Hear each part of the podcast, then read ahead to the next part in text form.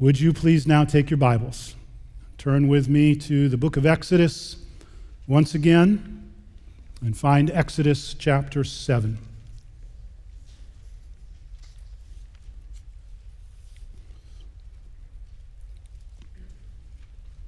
And with your Bible open, would you please just join with me as we, as we ask God for help? Let's pray together.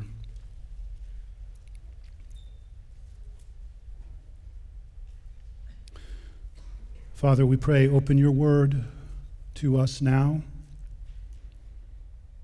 I would ask that you would help us to see you in all your glory and all your might and in all your tender care.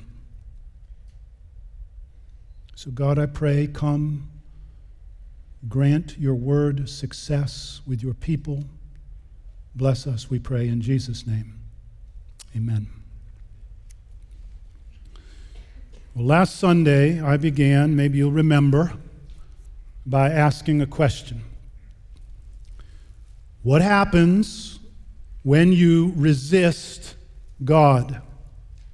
And I suggested that it depends.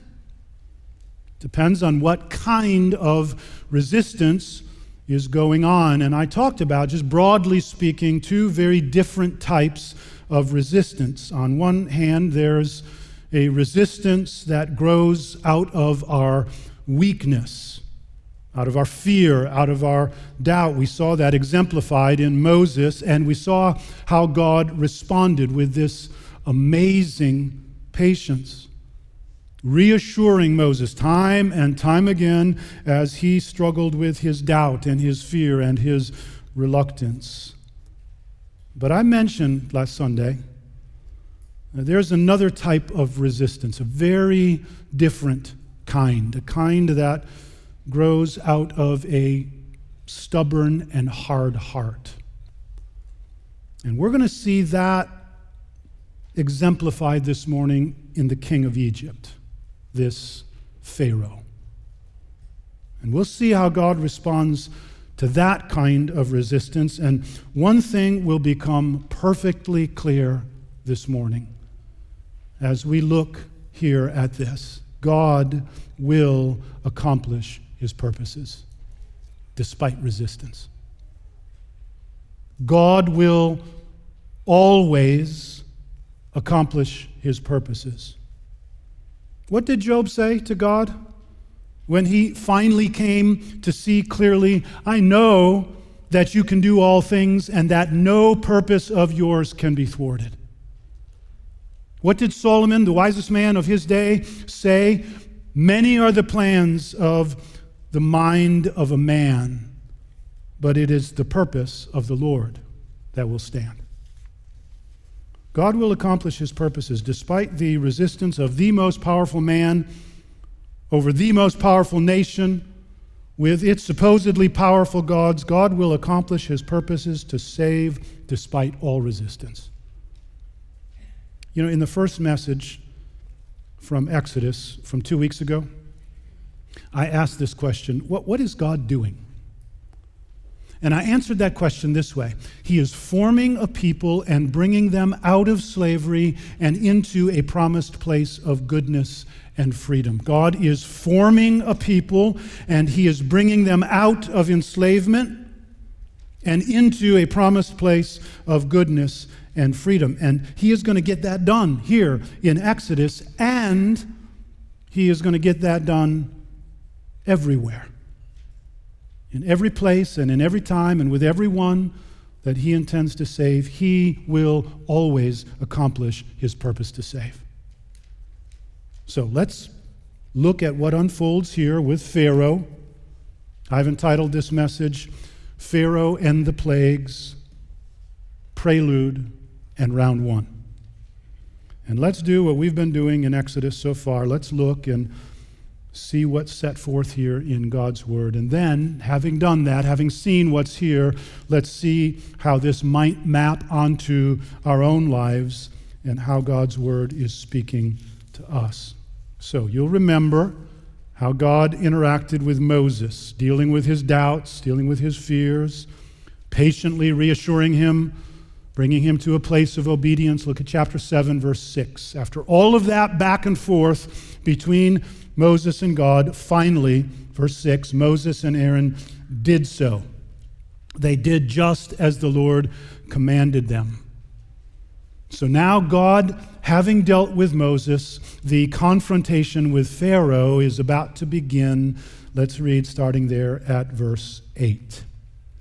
Then the Lord said to Moses and Aaron, When Pharaoh says to you, Prove yourselves by working a miracle, then you shall say to Aaron, Take your staff and cast it down before Pharaoh that it may become a serpent. So Moses and Aaron went to Pharaoh, Moses and Aaron went to Pharaoh and did just as the Lord commanded. Aaron cast down his staff before Pharaoh and his servants, and it became a serpent. Then Pharaoh summoned the wise men and the sorcerers, and they, the magicians of Egypt, also did the same by their secret arts. For each man cast down his staff and they became serpents, but Aaron's staff swallowed up their staffs.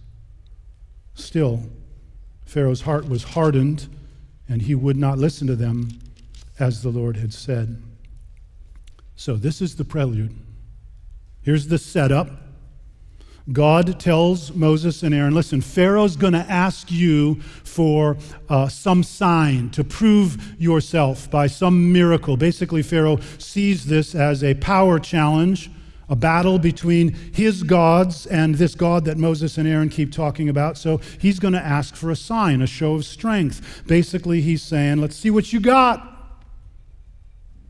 So Aaron throws down the staff just as God had told Moses to do back in the wilderness, and it turns into a serpent once again. Pharaoh sees this, and so he calls his guys, his sorcerers, and they do the same thing. They throw down their staffs, and they all turn into snakes. Listen, make no mistake, Satan's power is real. But look at the middle of verse 12. But Aaron's staff swallowed up their staffs. I just imagine that was an interesting moment there in Pharaoh's throne room. I mean, there's Pharaoh and his servants and all these sorcerers and little Moses and Aaron over here. I mean, not only are his guys now without their magic staffs, but something really ominous just happened. Look back with me for just a moment to chapter 4. Verse 17. This is God talking to Moses back there in the desert, in the wilderness of Midian. Chapter 4, verse 17. And take in your hand this staff with which you shall do the signs. Now look down to verse 20. So Moses took his wife and his sons and had them ride on a donkey and went back to the land of Egypt. And Moses took the staff of God in his hand. This is the staff of God. Yes, Satan has real power, but he is no match for God. He is not in God's league at all. You know, sometimes young Christians will make the mistake of thinking that God and Satan are just equal but opposite forces. And nothing could be further from the truth. Satan is a mere created being, he's puny in God's sight.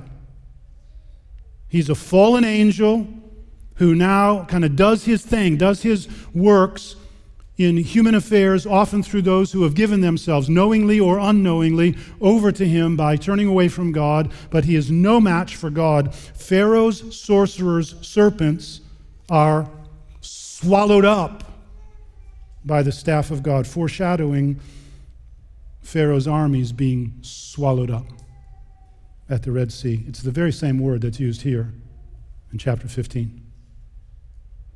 But still, Verse 13 Pharaoh's heart was hardened, and he would not listen to them as the Lord had said. And so begins the first round of the plagues. Chapter 7, verse 14.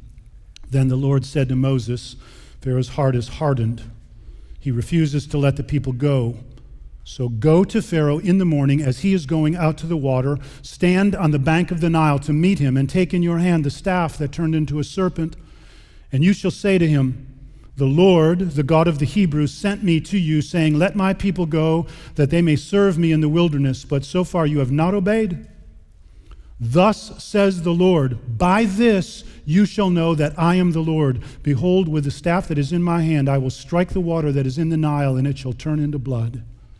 The fish in the Nile shall die, and the Nile will stink, and the Egyptians will grow weary of drinking water from the Nile. And the Lord said to Moses, Say to Aaron, Take your staff and stretch out your hand over the waters of Egypt, over their rivers, their canals, and their ponds, and all their pools of water, so that they may become blood. And there shall be blood throughout all the land of Egypt, even in vessels of wood and in vessels of stone. Moses and Aaron did as the Lord commanded. In the sight of Pharaoh and in the sight of his servants, he lifted up the staff and struck the water in the Nile, and all the water in the Nile turned into blood, and the fish in the Nile died, and the Nile stank, so that the Egyptians could not drink water from the Nile. There was blood throughout all the land of Egypt. But the magicians of Egypt did the same by their secret arts. Now, right here, I'm thinking, wait a second. If the gods of Egypt, who these guys represent, are powerful and worth worshiping, wouldn't they stop the plague rather than add to it?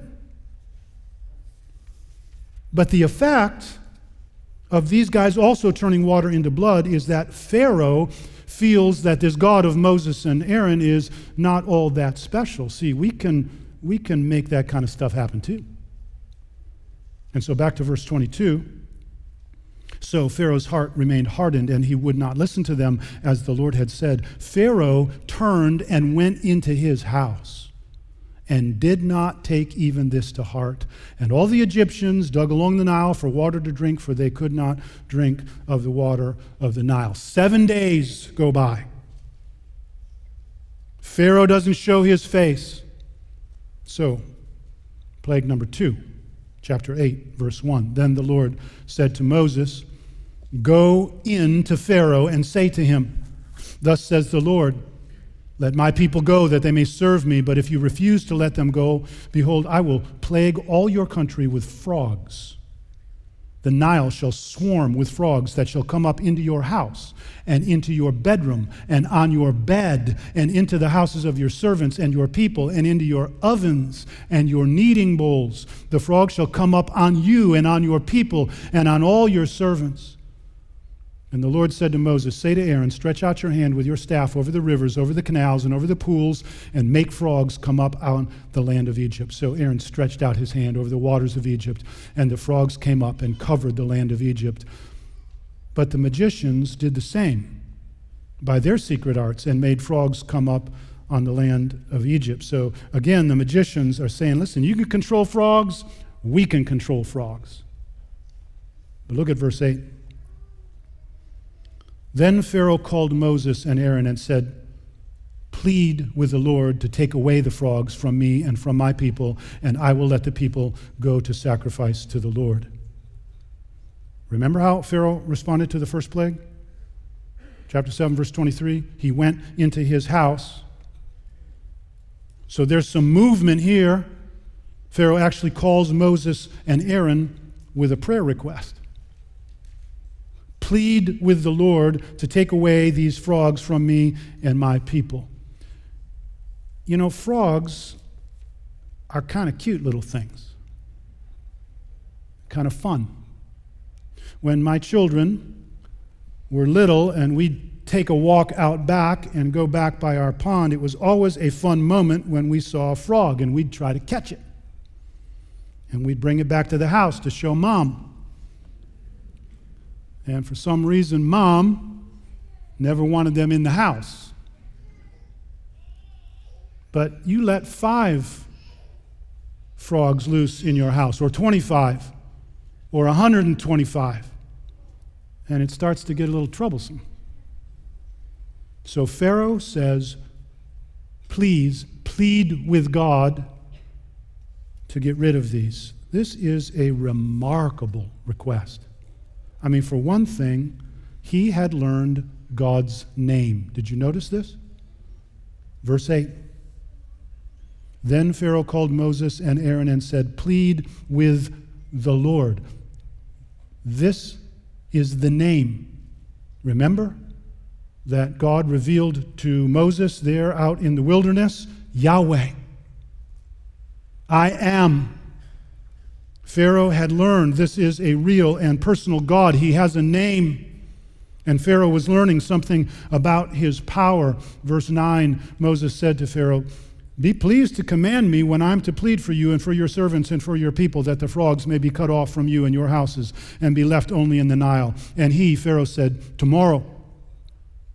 Moses said, Be it as you say, so that you may know that there is no one like the Lord our God. Don't miss that. So that you may know that there is no one like the Lord our God. The frogs shall go away from you, and your houses, and your servants, and your people, they will be left only in the Nile. So Moses and Aaron went out from Pharaoh, and Moses cried to the Lord about the frogs as he had agreed with Pharaoh. And the Lord did according to the word of Moses. The frogs died out in the houses, the courtyards, and the fields, and they gathered them together in heaps, and the land stank. But when Pharaoh saw that there was a respite, he hardened his heart and would not listen to them as the Lord had said. Wait, wait, what? I thought Pharaoh had agreed. You get rid of the frogs, and I'll let the people go. Well, things have kind of gotten back to normal. The calamity is over. The pressure is off. Mrs. Pharaoh isn't constantly screaming in the palace. And Pharaoh hasn't quite figured out what's happening here just yet. So he decides, nope, he hardens his heart and he refuses to listen, just like God said he would. So, plague number three, where something very interesting happens. Verse 16. Then the Lord said to Moses, Say to Aaron, Stretch out your staff and strike the dust of the earth so that it may become gnats in all the land of Egypt. And they did so. Aaron stretched out his hand with his staff and struck the dust of the earth, and there were gnats on man and beast. We don't know exactly what kind of insect it was. Some of your translations might say lice. It's just some little crawling thing.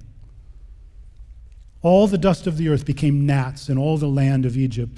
The magicians tried by their secret arts to produce gnats, but they could not.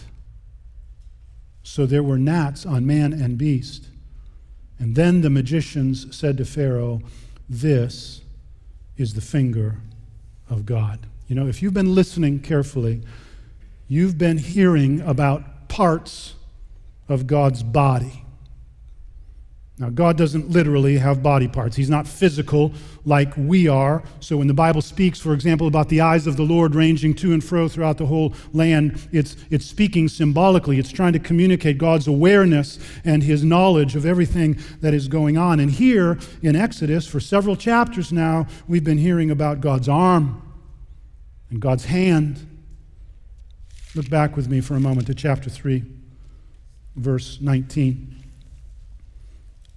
God is speaking to Moses, but I know that the king of Egypt will not let you go unless compelled by a mighty hand.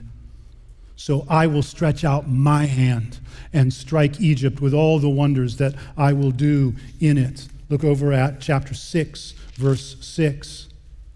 Say therefore to the people of Israel, I am the Lord, and I will bring you out from under the burdens of the Egyptians, and I will deliver you from slavery to them, and I will redeem you with an outstretched arm. Look at chapter 7, verse 4.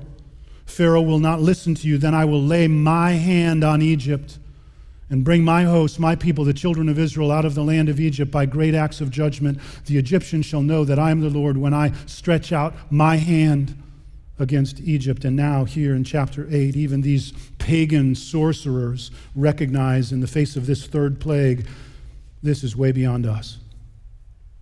This is the doing of some powerful God. This is the finger of God. But now look at the end of verse 19.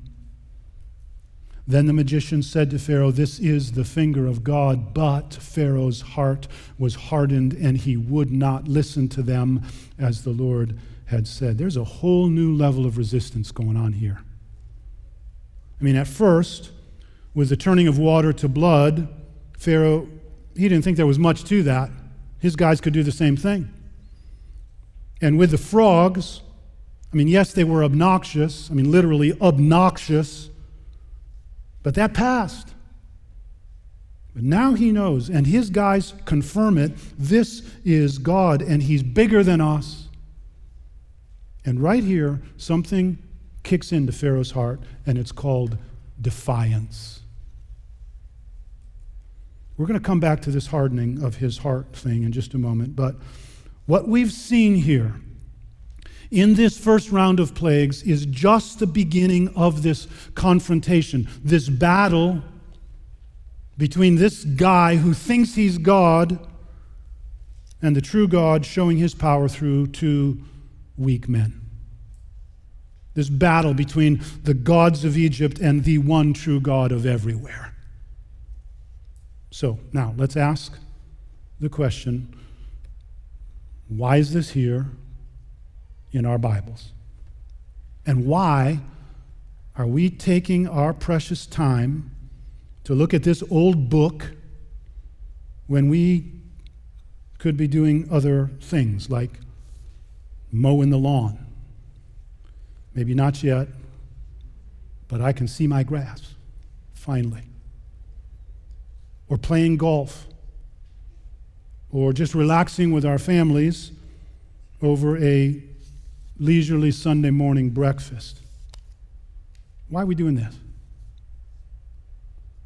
Well, it's because this is God speaking to us, and He means to feed us and nourish us, actually strengthening our faith week by week, and week by week clarifying our thinking about how we actually live our lives, and week by week fortifying our wills to live rightly and well with God. So, what do we need to make sure gets into us from his words this morning? Two things. Two really important things. First, the foolishness of resisting God, the absolute foolishness of resisting God. Now, we see this in the interplay between God's judgment and Pharaoh's resistance. I mean, the initial and obviously foolish external irrationality of it. Pharaoh's sorcerers making more blood, conjuring up more frogs. But then the increasingly dangerous internal irrationality. We see that in Pharaoh's different responses from plague one to plague two to plague three. First, I'm just going to go into my house and I'm going to hide and I'm going to hope it goes away. I'll just not deal with it. I'll pretend God's not doing anything to get my attention. You ever done that? Just hope he goes away? And then, second, he appears to yield, Pharaoh does, as soon as, as things kind of return to being okay, as soon as the crisis is over. Well, there's no sense changing anything now. You ever done that? you know, you get really serious with God when some crisis comes, but once the crisis is over, you just settle back to where you were. And then, third, defiance. I don't care what God says. Ever done that? Do you remember what Moses said back in chapter 8, verse 10? Be it as you say, so that you may know that there is no one like the Lord our God. And yet, here's Pharaoh, despite being shown that God is God, saying, I'll trust myself, thank you very much. My plan and this world that I've created with me in charge, this absolutely foolish self exaltation, self reliance. I mean, this helps us make sense of this whole hardening of Pharaoh's heart thing, which we can stumble over at times. Who hardens Pharaoh's heart? Pharaoh hardens Pharaoh's heart. Who hardens Pharaoh's heart? God hardens Pharaoh's heart. Listen, I want you to see this pattern. Follow with me here. Chapter 3, verse 19. But I know, this is God speaking, I know that the king of Egypt will not let you go. There is something in him that will resist. Chapter 4, verse 21 And the Lord said to Moses, When you go back to Egypt, see that you do before Pharaoh all the miracles that I've put in your power. But I will harden his heart so that he will not let the people go. God, at some point in the future, is going to harden Pharaoh's heart. I will do that. Chapter 5, verse 2. But Pharaoh said, Who is the Lord that I should obey his voice and let Israel go? I do not know the Lord, and moreover, I will not let Israel go. Pharaoh exercising his will. Chapter 7, verse 3. God speaking, But I will harden Pharaoh's heart. I will do that. But now notice something. As the plagues start, chapter 7, verse 13, still, Pharaoh's heart was hardened and he would not listen to them. Then the Lord said to Moses, Pharaoh's heart is hardened. He refuses to let the people go. Chapter 7, verse 22. But the magicians of Egypt did the same by their secret arts. So Pharaoh's heart remained hardened, and he would not listen to them. Chapter 8, verse 15. But when Pharaoh saw that there was a respite, he hardened his heart and would not listen. Chapter 8, verse 19. Then the magician said to Pharaoh, This is the finger of God. But Pharaoh's heart was hardened, and this goes on. Chapter 8, verse 32. But Pharaoh hardened his heart. Listen. We humans are created such that the choices we make contribute to the formation of our character, who we are. And then that character influences the choices we make going forward. Pharaoh's choices increasingly set him in his ways, and it's a dangerous game because none of us knows exactly when the point of no return will be reached. But at some point, God says, Okay, Pharaoh. And he confirms the hardness of Pharaoh's heart. Chapter 9, verse 12. But the Lord hardened the heart of Pharaoh, and he did not listen to them. And that's how it is through the rest of the plagues. Chapter 10, verse 20. But the Lord hardened Pharaoh's heart. Chapter 10, verse 27. But the Lord hardened Pharaoh's heart. Chapter 11, verse 10 Moses and Aaron did all of these wonders before Pharaoh, and the Lord hardened Pharaoh's heart. Friends, it is a foolish and dangerous thing to resist God with a stubborn heart. Because despite all of his power and his authority and his self confidence, Pharaoh will not win. He cannot. And it's the same for any of us. You may not have calamity like this going on in your life. Things may even appear to be going well with you, but there can be a spiritual process of hardening happening, a hardening that leads to God's final and irreversible judgment. God's word is so clear. Everyone who is arrogant of heart is an abomination to the Lord, be assured he will not go unpunished. Proverbs 16 5.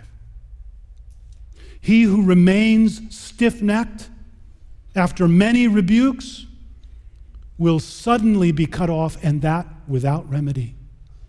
Proverbs 29, verse 1. We cannot step away from this truth that God will judge, and it will lead, as with these plagues, ultimately to death. But I want you to notice, even in this judgment, there is mercy. God doesn't start with death. This first round of plagues, it's like warning shots fired over the bow of Pharaoh's ship, trying to make him change course.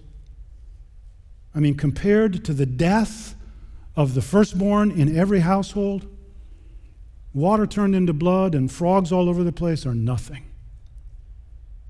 And at any point, Pharaoh could have humbled himself and asked for mercy and escaped that final judgment. God is a God of holiness who will not be trifled with by us, but God also so loved the world that he gave his only Son, that whoever believes in him should not perish, but have everlasting life. Jesus died bearing our sins in himself on the cross and saving all who trust in him from God's final judgment. It is foolish to independently resist God's judgment. But there is a truth here even greater than that, and it's the truth, the second thing that we must get here this morning. That is that God is absolutely committed to accomplish his purpose despite all resistance. Yes, it's absolutely foolish to resist God, but God is absolutely committed to accomplishing his purpose despite any and all resistance. And what is his purpose?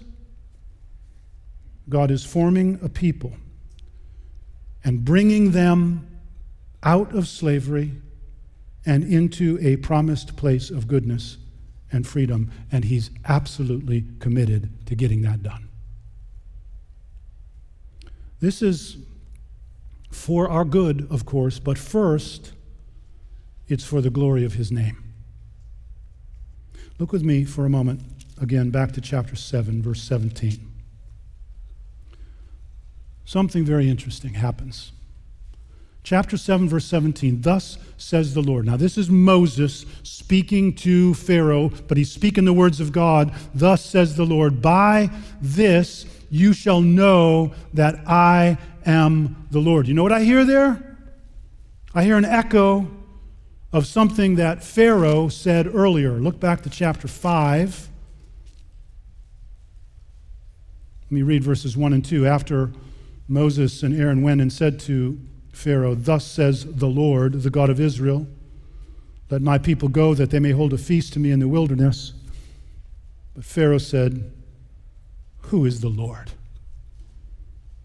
That I should obey his voice and let Israel go. I do not know the Lord.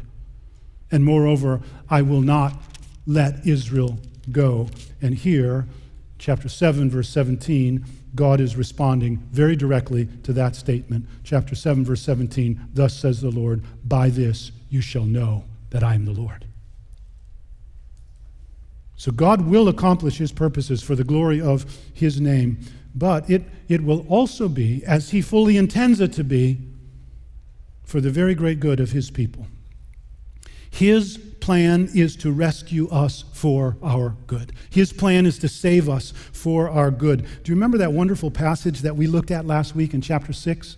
I know I'm asking you to, flip in your Bibles a lot today, but this, oh, this is so good. Chapter 6, verse 6. Say therefore to the people of Israel, I am the Lord, and I will bring you out from under the burdens of the Egyptians and I will deliver you from slavery to them, and I will redeem you with an outstretched arm and with great acts of judgment. I will take you to be my people, and I will be your God, and you shall know that I am the Lord your God, who has brought you out from under the burdens of the Egyptians. I will bring you into the land that I swore to give to Abraham, to Isaac, and to Jacob. I will give it to you for a possession. God is forming a people and bringing them out of slavery and into a promised place of goodness and freedom, and he is absolutely committed to accomplish that purpose.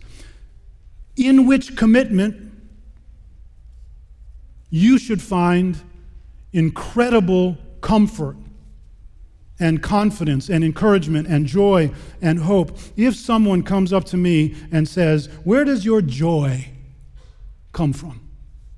Where does your confidence, your hope come from? My answer to them will be it comes from God's absolute commitment to accomplish his purpose to bring me out of a place of enslavement and into a promised place of goodness and freedom. That's where my joy comes from. That's where my hope comes from. He has promised He who began a good work in you will be faithful to complete it. For those who belong to him, all things work together for the good of those who love him and are called according to his promise. How do we know that God's going to keep those promises? He who did not spare his own son, but gave him up for us all, how will he not also graciously give us all these things? Friends, he has accomplished his purpose back then that we read about here in the book of Exodus, despite the resistance of powerful human and spiritual forces, he will accomplish his purposes now to gather his people and bring them into a place of goodness and freedom, and the gates of hell will not prevail against him. How grateful I am for this book and its truth. How grateful we all should be that God would not just tell us, but show us what His salvation is like and what He is like. He is a God who saves.